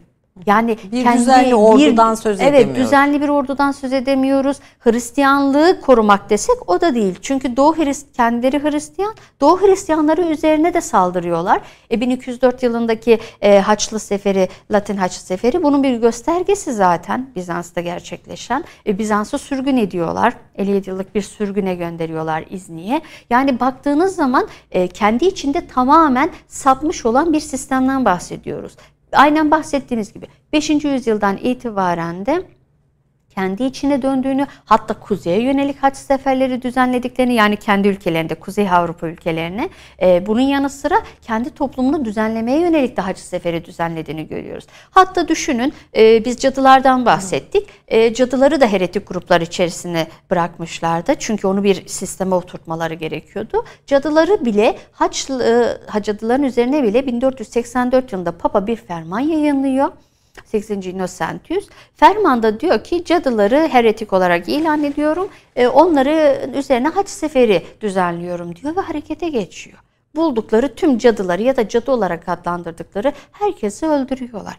Yani baktığınız zaman kendi toplumlarına yönelik e, Katolik'in ki öğretilerine aykırı olan her şey onlar için heretik, sapkın. Bu Haçlı Ve dolayısıyla da Haçlı seferleri de Daş seferlerinden dönenlerde doğudan etkilenme oluyor mu? Bir kısmı dönüyor, bir kısmı dönmüyor zaten. Sayı olarak baktığımız zaman çok büyük bir azalma var. Dönenler de şöyle etkileniyor. Belki bizim için çok tuhaf olacak ama ben e, teknoloji kitabımda da bahsetmiştim. Mesela bir Haçlıyı düşünün. E, kendi ülkesine dönecek, sağ kaldı. E, orada gördüğü küçük bir cam parçasını işte Suriye'de, Dimaşk'ta, Irak'ta falan gördüğü cam parçalarını bile almışlar. Bunun sebebi şu. E, bu cam parçası nedir? Acaba nasıl bir teknikle yapılmış? Gidip bunun sırrını çözelim diye. Ve bunu götürüyorlar kendi ülkelerine e, araştırıyorlar, ediyorlar. Sonra sırrını çözerek mesela çok pahalı olan Doğu dünyasında çok pahalı olan bir ürünü daha ucuza diyelim, daha uygun şekilde orada yeniden üreterek bundan para kazanmaya başlıyorlar. Bakın bu haç seferleri sırasında gerçekleşiyor. E, bu durum neye sebep oluyor biliyor musunuz? 14. yüzyılda Venedik'te cam fabrikalarının kurulmasına sebep oluyor. Bunun bir başka bilim gelişimine de katkısı oluyor. Aynen yani, yani haç seferlerine baktığınız zaman sadece ya bu bir savaştı. Geldiler Doğu dünyasına saldırdılar, gittiler. Amaçları din diyemiyoruz. Yani çok karmaşık, tartışmalı. Bir yandan Batı gözüyle Haçlı seferlerinin incelenmesi lazım. Bir yandan Doğu gözüyle incelenmesi lazım. Çünkü çok fazla toplulukla iç içe yapılmış olan bir seferler silsilesi. Ama çok fazla amaç var içerisinde. E, bu yüzyıl savaşları nedir hocam? Ona da çok kısa değinirseniz. Yüzyıl savaşları İngiltere ve Fransa'nın e, tarihi açısından baktığımızda e, çok uzun bir süre ortak bir tarihe e, imza atmışlar. Bu ortak tarih olayı da Fransa'nın monarşikler e, vasıtasıyla e, işte Normanlar ve Plantagenet hanedanlığı var o dönemde. Bu hanedanlar vasıtasıyla İngiltere'yi yönetmeye çalışması e, ve bunların ortak tarihlerinin süre gelmesi. İşte Fatih William, Fatih William lakaplı olan 1. William'ın İngiltere'yi fethetmesi ve 1534 yılına kadar gelen bir süreç var. Bu süreçte e, İngiltere ve Fransa'nın bu ortak tarihinden dolayı Güneybatı Fransa topraklarında bir hak iddiası ortaya çıkıyor. Bu hak iddiası üzerine e, iki ülke savaşmaya başlıyor. başlıyor. 1337 ve 1453 yılları arasında Avrupa'nın bütünselleşmesine etkisi olan e, ama Fransa'nın da ekonomik yönden çökmesine neden olan e, kısaca söyleyeyim.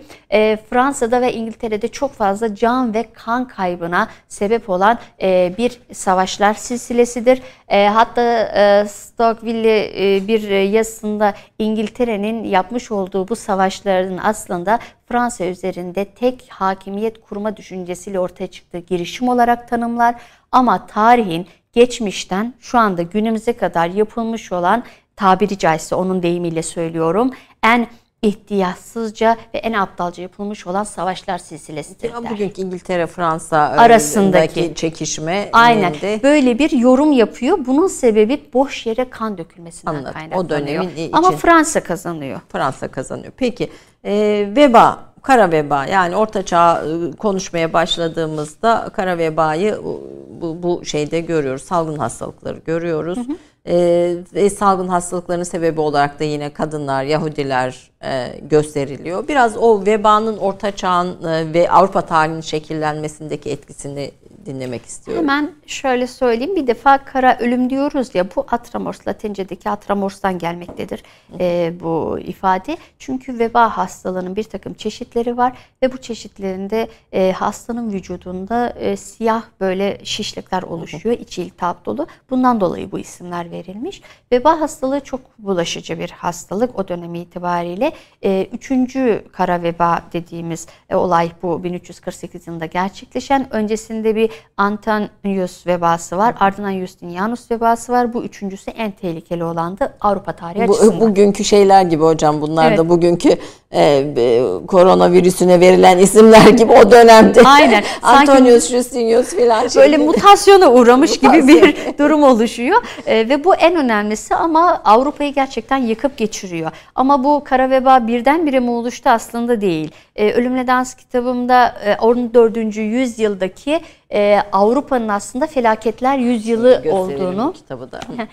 Avrupa'nın 14. yüzyılını anlatan bir kitap bu aslında. İçerisinde büyük kıtlık, 1315 tane de Avrupa çok büyük bir kıtlık geçiriyor. Ardından kısa süreli bir cüzzam hastalığı ve ardından insanların bağışıklık sisteminin bu kıtlıktan dolayı düşmesiyle birlikte bu veba hastalığının yeniden Şu resim çok korkunç. Bu bir, bir tablodan tasvir Evet, edilmiş bir tekrar aslında. Yani herkesin kırıldığı ve serildiği Evet. bir resim alabiliyor mu arkadaşlar? Daha yakın. Evet. Evet. Evet. sanata da yansıması. Ee, ve veba ile bir veba hastalığı da çok bulaşıcı bir hastalık olduğu için e, insanların da bağışıklık sistemi düştüğünden dolayı bundan büyük oranda etkileniyorlar. Çünkü bu birdenbire ortaya çıkıp insanları etkilemedi. Bir öncesi vardı o bağışıklık sistemiyle alakalı. Ama o dönemde tabii ilaçlar yok. Yani günümüzdeki gibi teknoloji tıp bu kadar gelişmemiş. Aşılar yok, antibiyotikler yok. Ee, bir takım aloe vera'nın kullanıldığı, daha çok kullanıldığı bir takım ilaçlar yapılıyor ama çok faydalı da değil. İnsanlar ölüyorlar. Ee, ve bununla ilgili bir takım tedbirler alınıyor. Mesela e, 40'ar günlük, 30'ar günlük karantinalar uygulanıyor. Toplu halde yapılan işler, toplantılar olsun, festivaller, bayramlar olsun yasaklanıyor. Hatta Papa'nın bile kendi odas- odasına girerek kendisini karantina altına almış olduğunu görüyoruz. Bu koronavirüs zamanında e, Papa İtalya'da yine çıkıp dua etmişti meydanda. O dönemde de aynı tablo gözlemleniyor. Dualar ediliyor, ayinler yapılıyor ama tek başına E, ve diyor ki Tanrım diyor sen bize bu e, günahkarlardan dolayı bu cezayı verdin ama lütfen üzerimizden bunu al, bize merhamet eyle şeklinde bir takım dualar edildiğini görüyoruz. E, yeme içme konusunda bir veba broşürü hazırlanıyor. İşte incir yemenin iyi geleceği söyleniyor. E, o dönemde zümrüt tozunun iyi geldiği söyleniyor. E, koronavirüs zamanında bir gümüş tozu ile ilgili bir Evet, söylenti, çıkmıştı değil yani mi? Toplumlar çok benzer Değil mi? reaksiyonları veriyorlar. Evet. Evet o dönemde Foligno Gentile denen bir doktor var İtalyan. O da mesela zümrüt tozunu falan söylemiş. iyi geldiğinden falan bahsetmiş. Ee, bunun gibi bir takım işte temizliğe hijyene çok dikkat etmek gerektiği, evlerin sirkeyle temizlenmesi gerektiğine dair yani günümüzde alınan tedbirlerle aynısı o dönemde orta çağda alınmış. Ama tabii o dönemde ilaç olmadığı için çok sayıda insan ölmüş. Yaklaşık 75 ile 100 milyon arasında insanın Avrupa nüfusunun %30'u yüzde at- illa %60'ına yakını. Aynen bir de çok uzun herhalde. sürüyor. Yani 1152'li yılların sonuna kadar da devam ediyor. Özellikle Batı Avrupa'da İtalya ve Venedik vasıtasıyla İtalya'da Venedik Ceneviz vasıtasıyla aslında gündeme gelmiş bu veba hastalığı. Bunun sebebi Batı Avrupa'da çok etkin olmasının sebebi ticaret ilişkilerinden kaynaklanıyor. Gemilerle geliyor. Tabii gemilerle gelmesinden kaynaklanıyor. Asya kökenli zaten e, Çin kökenli olan bir hastalık o dönemi itibariyle de. E, ama Avrupa'yı şekillendiren bir unsur muydu? Evet. Yeniden yapılandırmış aslında. Yani mesela veba nedeniyle köyler terk ediliyor. Ee, Bazı köyler haritadan siliniyor. Ve kentleşme de Avrupa'da kentlerin ortaya çıkmasında vebanın etkisi var. Evet, e, kentlerin daha da büyümesine çok büyük etkisi olmuş. Toplumsal açıdan yeni sınıflar, orta sınıf dediğimiz olay ortaya çıkmış. Bunun sebebi de mesela alt sınıflar ölüyorlar. Ondan sonra e, çünkü yani köle, bağışıklık sistemi Evet. zayıf, daha zayıf insanlar. Aristokrat sınıflardan da sağ kalanlar kendi işlerini yaptıracak insan bulamıyorlar. Buldukları da çok fazla ücret istiyor. Bu da Avrupa'da yeni bir orta sınıfın ortaya çıkmasına sebep oluyor. Ayrıca insanlar arasında öfke patlamaları yaşanıyor. Yani insanlar öleceklerini bildikleri için e, bu öfkeye e, kontrolü e, yaşayamıyorlar, öfke kontrolü yapamıyorlar. E, özellikle de bu yoksullar arasında çok fazla İsyanlara e, sebep tabii oluyor. isyanlara sebep oluyor. 1352 ve 53 yılında Fransa'da önemli bir ayaklanma çıkıyor. 1381'de e, İngiltere'de köylü isyanı var. Bunlar tarihe geçmiş önemli e, noktalardır. Bütün bunlarda vebanın etkisi var. Bilim ve sanata bile e, vebanın büyük bir etkisi olduğunu söyleyebiliyoruz. Mesela sanat olayına. E, edebi eserler yazılıyor, şiirler yazılıyor. Evet, bir, bir Yahudiler suçlu görülüyor. Galiba Yahudi soykırımı da yapılıyor. Bu Yahudi soykırımın yapılmasına da vebanın Evet etkisi var. kadınlar e, her zamanki gibi yine kurban Suçlu. modunda. Evet e, Yahudiler de aynı şekilde. Hatta Yahudilerin kuyulara atılarak e, yakıldığı söylenir kayıtlarda. E, bu da yine Yahudilerin suçlanmasıyla alakalı. Ee, Strasbourg'da 2000'e kadar 2000 kadar Yahudi mezarlıkların içinde canlı canlı yine bu Yakılmış. dönemde e, yakılıyor. Ren nehrine şarap fıçılarına konularak e, atılıyor. Aslında Avrupa'yı yeniden ortaya çıkartan hem burjuvazinin hem kentlerin büyümesini sebep olan bir şey bir etkisi var bu salgın hastalığı. Ya şair Petrarka'nın bir yazısı var. O aslında bu dönemi çok güzel ifade ediyor. Şöyle diyor. Neredeyse her şeyi kaybettik, huzur bulamadık.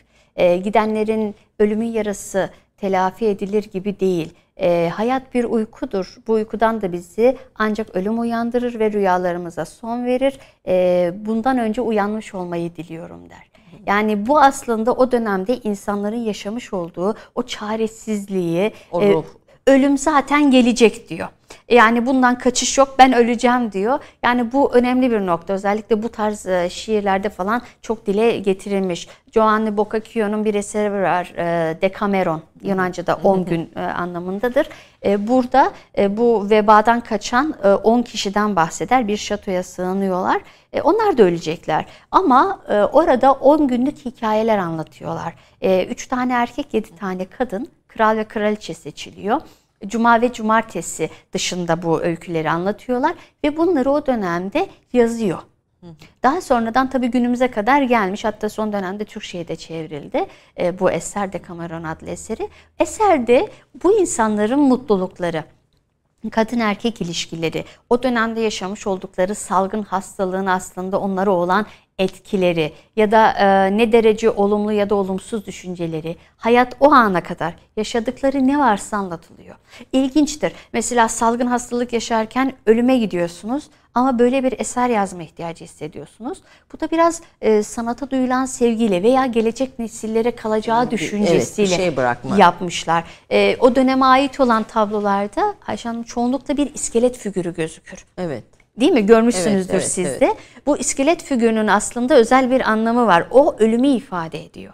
Yani böyle insanların bir araya el ele tutuştuğu ama her iki insan arasında bir iskelet figürü. Yani diyor ki siz rahip de olsanız, kral da olsanız, doktor da olsanız, köle de olsanız ben hepinizi öldüreceğim e, ifadesi e, yansıyor ve bununla ilgili de işte tablolar falan yapılıyor. Sanata da ilginç yansımaların Onları olduğunu var. söyleyebiliyoruz. Bir, de e, süremiz de çok az kaldı. E, tarım var. Endüstri devrimine altlık oluşturuyor Orta Çağ'da. Evet. Özellikle tarımdaki bir takım e, ge- gelişmeler. E, bir de ulus devletler. Tabii bu süreçte ortaya çıkıyor. Kısaca onlara da bir e, Hemen e, söyleyelim. Ha, bir- Ee, bu arada bir de not olarak şunu sizden almışım onu da bahsedeyim. İslam dünyası Hristiyan dünyasının o dönem tamamından 3 kat daha büyük e, bir şeydi. Ee, İslam dünyası Hristiyan dünyasına baktığında daha gelişmiş Tabii. ve kurumları, yapıları itibariyle daha gelişmiş bir orta çağdan e, söz ediyoruz. Buyurun. Tabii hemen onu e, söyleyelim. E, Doğu Batı arasında teknoloji transferi kitabımda da bu tarım devriminden bahsetmiştim. E, biz endüstri devriminin e, İngiltere'de ortaya çıktığını, işte 18. yüzyılda ortaya çıktığını söyleriz değil mi sanayi devrimi? Ama e, ben mesela doktora tezimi yaparken e, ortaya şu çıkmıştı. Aslında ilk endüstri devrimi Orta Çağ'da meydana geliyor. Yani e, biz bu endüstri devrimini tarımsal devrim, ticaret devrim bunların hepsini bir araya getirdiğimiz zaman gerçekten Batı Doğu etkileşimiyle birlikte bunun Orta Çağ'da yaşanmış olduğunu söyleyebiliyoruz. Yani aradaki tek fark oradaki makinalaşma yani 18. yüzyıldaki makinalaşma düzeyinin bulunması. evet farklı olması ama genel itibariyle baktığımızda ilk endüstri devrimi tarım alanında mesela belki günümüzde anlatınca çok basit gelebilir ama saban ve pulluğun geliştirilmesi ve bununla ilgili işlemlerin artmasıyla ilgili olarak gerçekleşiyor. Çünkü bu tarım alanında önemli üretime sebep oluyor diyebiliyoruz. Ee, İslam dünyası evet Hristiyan dünyasından gerçekten büyük oranda fazla hem de büyük. Zaten e, Batı dünyasına da öncülük etmiş olduğu bir gerçek. E, bunu zaten e, 12. yüzyıl Rönesansı'nda çok belirgin bir şekilde hissetmekteyiz. Yani o sizden önce Şener Aktürk Hoca 2-3 program önceydi galiba. O dönem mesela Sicilya'da e, 1400'e yakın cami olduğunu kayıtlarda yer aldığını söylüyordu. Batı, dünyasının o bir Hristiyan e, blok olduğunu altını çiziyor. Buna ilişkin hocanın tezi de var. Yani o dönemde e, sadece Endülüs değil Sicilya'da da Müslümanlar var. Onların Tabii. da etkisi var demek Tabii ki. Sicilya'da da Müslümanlar var ve e, bilim adamlarına, Müslüman bilim adamlarına da çok büyük ilgi ve hayranlıkları var aynı zamanda. Yani böyle de bir durum ortaya çıkıyor. E, belki de bilim ve teknolojide bu kadar ileri gitmelerinin o dönem itibariyle sebebi duymuş oldukları e, bu ilgiden kaynaklanıyor olabilir. Ve bunu da kitaplarında yansıtıyorlar. Üniversitelerinde m, ibn Sina'nın adının yer aldığı amfiler falan da kuruluyor. Ulus devletlere gelince e, yani biz Avrupa'ya aslında Orta Çağ'da baktığımız zaman ulus anlayışı yok. Millet anlayışı yok. Hanedanlıklar var. Hanedanlıklar prenslikler var. Ne zaman ortaya çıkıyor? Ulus fikri e, John Hus'la, John Wycliffe'le birlikte e, mesela bilirsiniz günümüzdeki Çek Cumhuriyeti'nin Evet. aslında özgürlüğünü ele alması John Hus'un yakılmasıyla birlikte. Bu da 14. yüzyıldaki de onunla da bahsetmiştim. 14. yüzyılın e, felaketlerinde yani geç orta çağın heretikleri diye adlandırmışlar bunları. Bunlar yakılmış ve o dönemde ortaya çıkmış ulus fikri. Yani bu İngiltere için de geçerli, e, diğer milletler için de geçerli. E, Fransız devrimine kadar da demokrasi anlayışından söz edemeyiz Avrupa'da. Böyle bir şey yok. Yani Avrupa e, birkaç miras üzerinde kurulmuştu. Bunlardan biri de Yunan mirasıydı. Yunanların bırakmış olduğu iki miras var. Biri Doğu Batı ayrımı, biri demokrasi anlayışı. Demokrasi anlayışından Orta Çağ'da söz edemiyoruz Fransız devrimine kadar. Ee, Doğu Batı ayrımına gelince Doğu Batı ayrımının kökeni milattan önce 7. 8. yüzyıllara kadar gidiyor. Yani Doğu Batı ayrımı son dönemlerde 18. 19. yüzyıllarda ortaya çıkan bir kavram değil aslında. Çünkü Yunanlılar Avrupalıları kimler olarak tanımlıyorlar? Asya'nın en batı ucunda nereden başlamışsa hepsini Avrupalı olarak tanımlamaya başlıyor. Doğu Batı ayrımı demiş ve bu Orta Çağ'a damga vuran önemli noktalardan biri olmuştur diyebiliriz. E, Magna Carta gene Orta Çağ içinde İngiltere'nin e, bu ulus devlet ve demokrasi fikrinin güçlenmesinde bir adım mıdır? bir bir adımdır ama ondan önce Fatih William'ın Avrupa'yı yeniden dizayn eden kanunları var. İngiltere'yi fethettiği zaman kendisi Norman kökenli zaten. E, ben bu konuyla ilgili bir makalede Fatih, yazmıştım. e, şey aslında kendisi birinci William da ünvanı Fatih, Fatih, William. e, evet. evet. bunun sebebi İngiltere'yi baştan başa fethetmesi ve tarihte ilk defa bir Norman olan Anglo-Norman soyundan gelen birisi e, orayı fethediyor e, ve bundan dolayı da önemli bir e, etken. Ardından Clarendon yasaları denen bir yasalar var. Yani Magna Carta da tek başına birdenbire ortaya çıkmamıştı. Zemini o dönemde yavaş yavaş hazırlanmıştı diyebiliyoruz. Yani kralın yetkileri yavaş yavaş sınırlandırılıyor. Magna Carta ile birlikte 1215 ve 1225 tarihinde artık bu işin sonlanma aşamasına geldiğini söyleyebiliyoruz. Yani özgürlük duygusu e, aslında şöyle diyelim özgürlük duygusu önemli olmakla birlikte Orta Çağ Avrupa'sının kilit noktaları kölelik ve özgürlük. Yani bu iki temel üzerinde e, yerleşmeye çalışan bir toplum aslında Avrupa toplumu. Şimdi tabii ne, ne okuyorsunuz diye soracağım hocam. Yani ko- konu çok daha derin. Mesela bu, bu- kendi çalışma sahanıza uygun kaynaklar mı okuyorsunuz? Veya bu dönemi anlamak için de bize ne önerirsiniz? Mesela Umberto Eco, Eco'yu önerir misiniz? Umberto Eco olabilir. E, Jacques Lugoff'un ben eserlerini çok beğenirim. Fransız bir tarihçidir. Henry Pirenne ben kendi okuduklarından söyleyeyim. E, Mark Bloch onlardan biri. Jean Gimple. Türkçelere çevrilmiş var Ee, mı? evet son dönemde epey bir eserler Türkçe'ye çevrildi Ayşe Hanım. Ee, ben çalıştığım dönemlerde bunlar orijinal kaynaklarındandı ama şu anda ulaşmak daha kolay.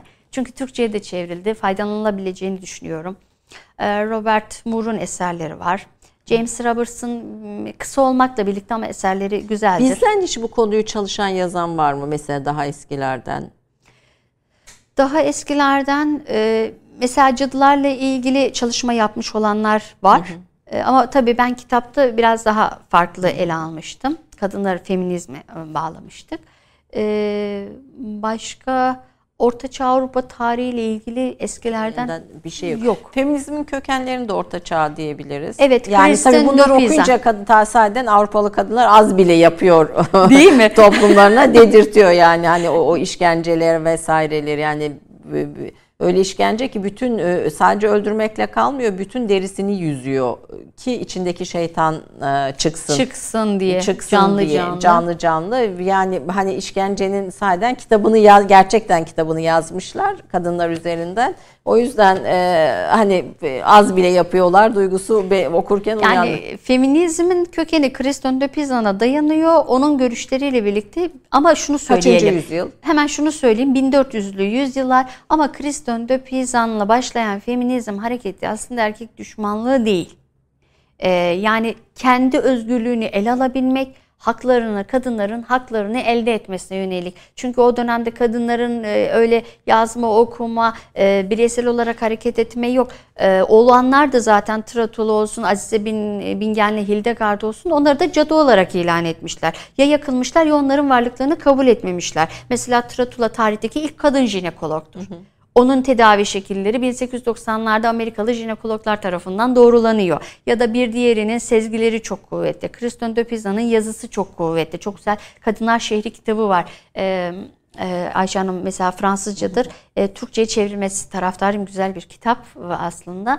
Ee, onun e, eserleri mesela çok etkin ve güzel. 1949'lu yıllardan itibaren bu feminizm olgusu ekofeminizm ve kültürel ekofeminizm e, anlayışıyla birlikte farklı bir boyut kazanmaya başlıyor. Kadın ve doğa ikisinin de baskı altına alınamayacağı, ikisinin de aslında öfkelendiği zaman dünyayı yıkabileceği düşüncesiyle hareket ediyorlar. Cinselliğin tarihi de buradan çıkıyor. Gördüğüm kadarıyla mesela kadınların özgürlük söylemlerinde mesela bir- bir- birçok e, şeyde Avrupa'da, Amerika'daki birçok tartışmada bize yabancı gelen bazı şeylere baktığımızda cinselliğin tarihi ve gelişimine ilişkin detaylar da Ortaçağ tarihin içindeki bu e, süreçlerde diye düşündüm. Tabii bu dönemde ortaya çıkıyor. Biraz daha düşüncelerini özgürce ifade etmeye çalışma olgusu var.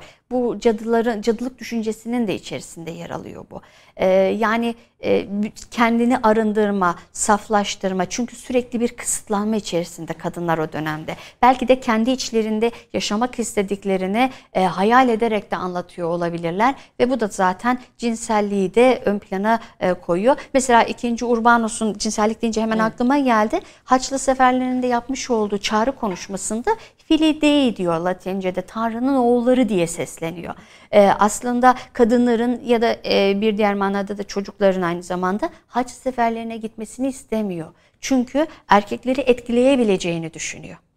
Bundan dolayı e, kadınların orada yer almamasını söylüyor. Tabii bunu e, daha farklı ifadelerle, cinsellik yollarıyla falan e, kitaplarda da kaynaklarda da yer alıyor haliyle. Yani biz buna baktığımız zaman kadınların cinsellikle eşleştirildiğini ve bu dönemde de kaynakların aynı şekilde yazılıp devam ettiğini söyleyebiliyoruz. Yani bu bu da tabii düşmanlaştırılıyor. Evlilik karşıtlığı var. Mesela evlilik düşmanlığı var. Tabii evliliği kölelik olarak kabul ediyorlar. Kabul erkekler. edenler de var. Tabii bir evlilik düşmanlığı bu sürecin içinde. E, Zaten Avrupa Metresler tarihi olarak e, e, Yani. hanedanların içinde geçiyor. Bazen denir ya işte rahipler evlenemezdi böyle bir şey yoktu falan. Hayır e, yani sizin dediğiniz gibi metresler de var.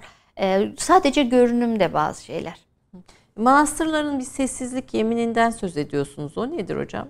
Sessizlik yemini şöyle bir şey. Çok fazla konuşunca insanların yalan söyleyeceği ve abartılı konuşulacağı düşünülüyor. Ve bunun da günah olduğu e, yani yalan söylemek de günah olduğu için bu da günahtır deniliyor. Bu nedenle çok konuşmayın diyor ve işaret dili oluşturuyorlar.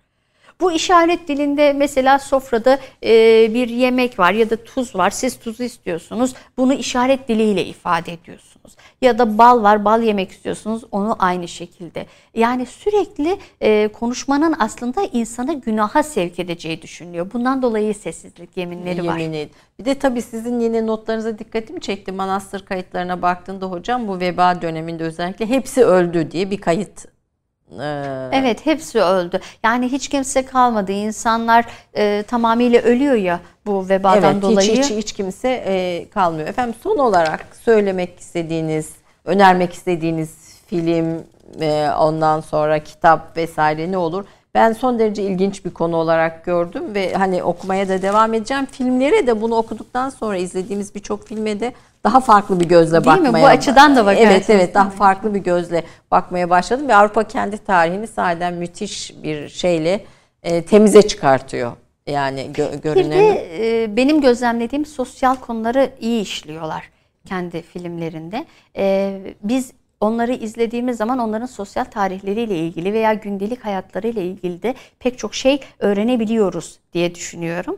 E, belki bu açıdan da bakmak lazım, lazım. mi? filmlere de. Bütün detayları görebiliyorsunuz aslında. O Aynen. detay o filmlerde o Yani detaylar ben var. e, Ortaçağ Avrupa e, tarihi çalışan biri olarak söylüyorum. Ben genel anlamda Batı tarihinin çalışılması gerektiği e, düşüncesindeyim. Batı'yı daha iyi anlamak açısından sadece siyasi değil, aynı zamanda sosyal tarihlerini de e, öğrenmek açısından e, bunun çalışılması gerektiğini düşünüyorum. Orta son olarak Orta Çağ Avrupa tarihini böyle bir düşündüğümüz zaman bir farklı pencereyle bir Latince bir söz vardı. Pro patria mori, vatan için ölmek denir ya. Yani onların o dönemde e, ülkeleri için yapmış oldukları mücadeleler, savaşlar, ölümler, e, ölümle savaş mesela işte hastalıklarla savaşlar, mücadeleler ya da mistizizmle birleşmeler falan e, bunlarla mücadele ettiklerini görüyoruz. Yani bir nevi e, Orta Çağ'da Avrupa e, kendi aynasında dünyayı yeniden inşa etmeye çalışmış. Ama bu inşayı yaparken de bunu mistizizmle de birleşmiş bir takım illüzyonlar da yapmış. Yani Tapınak tabiriyle. vesaire gibi Aynen farklı illuminatiler. aynen hospitalier tarikatı olsun, işte tapınakçılar olsun, tötonlar olsun falan. Yani bir illüzyonlarla birleştiriyor. Ancak halk bazen bu illüzyonlardan rahatsız da olmuş. Bu defa halk özgürleşmeye başlamış. Özgürlük istemeye başlamış ve böylece toplumsal bir değişime doğru gidiyor. Ee, ve biz bu durumda baktığımız zaman aslında e, şöyle bir döndüğümüzde Orta Çağ'dan aslında bize neler kaldığıyla e, ilgilendiğimiz zaman çok farklı bir tablo ortaya çıkıyor. Belki de Orta Çağ hiç bitmedi. Belki de biz e, Orta Çağ'ın çocuklarıyız Mesela da diyebiliriz. kitabınızda da söz ettiğiniz o dönemin heretik tarikatlar içinde Frankistler var E, mesela. Fransiskenler, E, Dominikenler. Dominikenler var. Onların uzantılarını mesela bugün Batı'da farklı düşünce akımlarının içinde hala devam ediyor. Hala devam ediyor. Farklı şekillerde teknolojiye ve çağa ayak uydurarak farklı şekillerde Nerede devam de- ettiğini devam söyleyebiliriz. ediyor. Hocam çok teşekkür ediyorum. Kendi adıma çok şey öğrendim. Umarım izleyicilerimiz de e, zevkli bir sohbet izlemişlerdir. E, e, Çok farklı pencereler açtınız hepimizin Ben teşekkür zihnine. ederim ama bu tabii cadılar kısmı en çok ilgimi çekti. Yani bu kadının şeytanlaştırılması meselesinin bugüne de uzayan iz Evet. düşümleri var ve bir türlü o zihniyetten yok edilemiyor ama bunun Orta Çağ'ın tarihinde Hristiyanlığın tarihi içindeki yerinin bu kadar vahim e, olduğunu bu sohbetle de görmüş olduk. Çok tekrar teşekkür çok ediyorum. teşekkür ediyorum. İnşallah başka konularda tekrar bir araya geliriz. İnşallah. Efendim Türkiye'nin en genç kadın profesörlerinden birisini bugün ağırladık. Yaptığı çalışmalarla çok özgün bir alanda, Ortaçağ Avrupası e, alanında yaptığı çalışmalarla yine çok az sayıdaki e, profesörlerimizden e, birisi.